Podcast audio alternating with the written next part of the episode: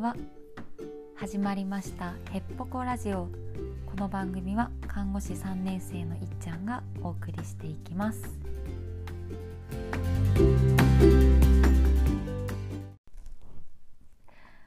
はい。本日は6月8日火曜日。皆様いかがお過ごしですか、えー、大変久々のラジオであることに皆さんもお気づきでしょうか？まあ気づかなくてもいいんだけどね。ちょっと久々になってしまったなという反省です。自戒を込めてこう喋ってるんですけど。まあ結構ねマジちょっと2週間また2週間ぐらい空いちゃったかな。2週間以上だね。ちょっと空いちゃいましたけど。なんかねなんだろうね。うーん。夜早く寝たいなとか今日なんかめちゃめちゃ仕事で疲れたなとか本も読みたいし勉強もしたいしやりたいことがいろいろあるなとかなんかまあそういう感じでねうまくなんかタイムマネジメントができてなかった部分が大きいですね。うん。いやほんと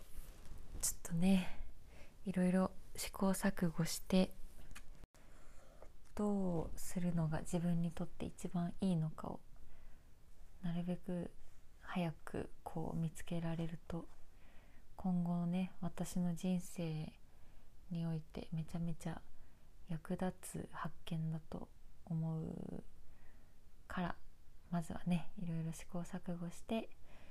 自分にとってどういうなんだろう時間分配時間分配時間分配っていうかな日本語合ってるか分からんけど時間分配をねちょっと模索していきたいなと思います。でえー、まあねこのラジオを上げていない2週間ちょいの間にまあいろんなことがまあそりゃねあったわけなんですけれどもうん前回、ま、FP ファイナンシャルプランナーのテストについて話したと思うんですけど、まあ、その次の週今今このラジオを上げてる日から考えると、まあ、先週に私は英検を受けててでまあその前回のラジオでは FP に全振りしすぎて英検の勉強マジでしてないみたいなことを言っていていやまあ本当実際勉強してなくってで FP 終わってからのその1週間でも結構ねまあ燃え尽きちゃった感。FP で燃え尽きちゃった感というかあんまりうまくこう英検にシフトチェンジできずにいていたしあとねその私は英語を話せるようになりたいから勉強してるのにこうやってなんかその付け焼き場みたいなテスト前にこう詰め込むみたいな勉強法で何になるんだろうみたいな自己嫌悪に陥ったりとか もあってまあねあんまりはかどらなかったんですけどなんとね多分ね受かってるんですよね。うん、今回のその一次試験はリーディングリスニングあとライティングなんか、ね、小論文小論文とかまではいかないけど、うん、ちっちゃいトピックが与えられてでそれに関して「あなたはどう思いますか?」みたいなのが1問だけあってでそれを600字から800字かな確か。うん。あ全然違った。85から100語80単語から100単語ぐらいで書きなさいみたいな問題がライティングがね1問あって。で、まあ、自己採点してそれがまあどれぐらい取れてるか分かんないけどそのリーディングとリスニングが思いのほか点数が取れて、まあ、自己採点した限りだと受かってるんじゃないかなっていう感じなんですけどうーん。なんかリーディングとかさ本当にめちゃめちゃ久々にやってさ大学受験とか大学1年2年で受けた TOEIC 以来とか本当それぶり。だから数年空いてるのにこれだけ理解できる意外と理解できるなみたいなのは思ったけどうんこんなに割と読めるのになんでこんなに喋れないんだろうみたいな自己嫌悪にねちょっとこうつながっていっちゃう部分はあったけど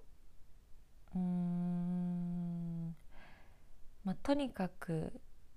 アウトプットが少ないんだなというか自分の思ってることとか考えてること伝えたいことをどう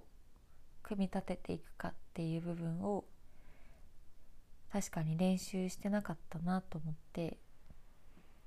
英会話行ってるからねちょこちょこ練習はできてるはずなんだけど、まあ、足りなかったんだなっていうことにねまあ、気づけたからちょっと英語の勉強の方法は改めて見直してまたねしっかりちょっと頑張り直したいなと思ったところであります。中国語の勉強もあるからね。いや本当に2カ国語連続連続じゃない同時って結構無謀なことをしてるなと思う部分もあるし本当にできるのかなみたいな心が折れちゃうこともあるけどいや本当に本当に頑張りたいから、うん、マジでうまくね時間を作ってこまめに勉強し続けるっていうことをやっていきたいなと思います。まずは今日早く寝て明日早く起きてちょっとでもね勉強しようかなと思っています。今日はね6時20分に起きましたよ。久々にちゃんと早起きできた。6時半より前に起きたの結構久々かもしれないけど。ちゃんとね朝起きれるとほんと一日中気持ちよく過ごせるから。今日も早く寝て明日も早く起きようと思います。ちょっとね久々のラジオになっちゃったけど。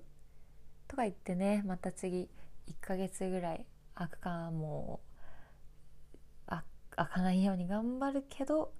まあ可能性は決してゼロではないので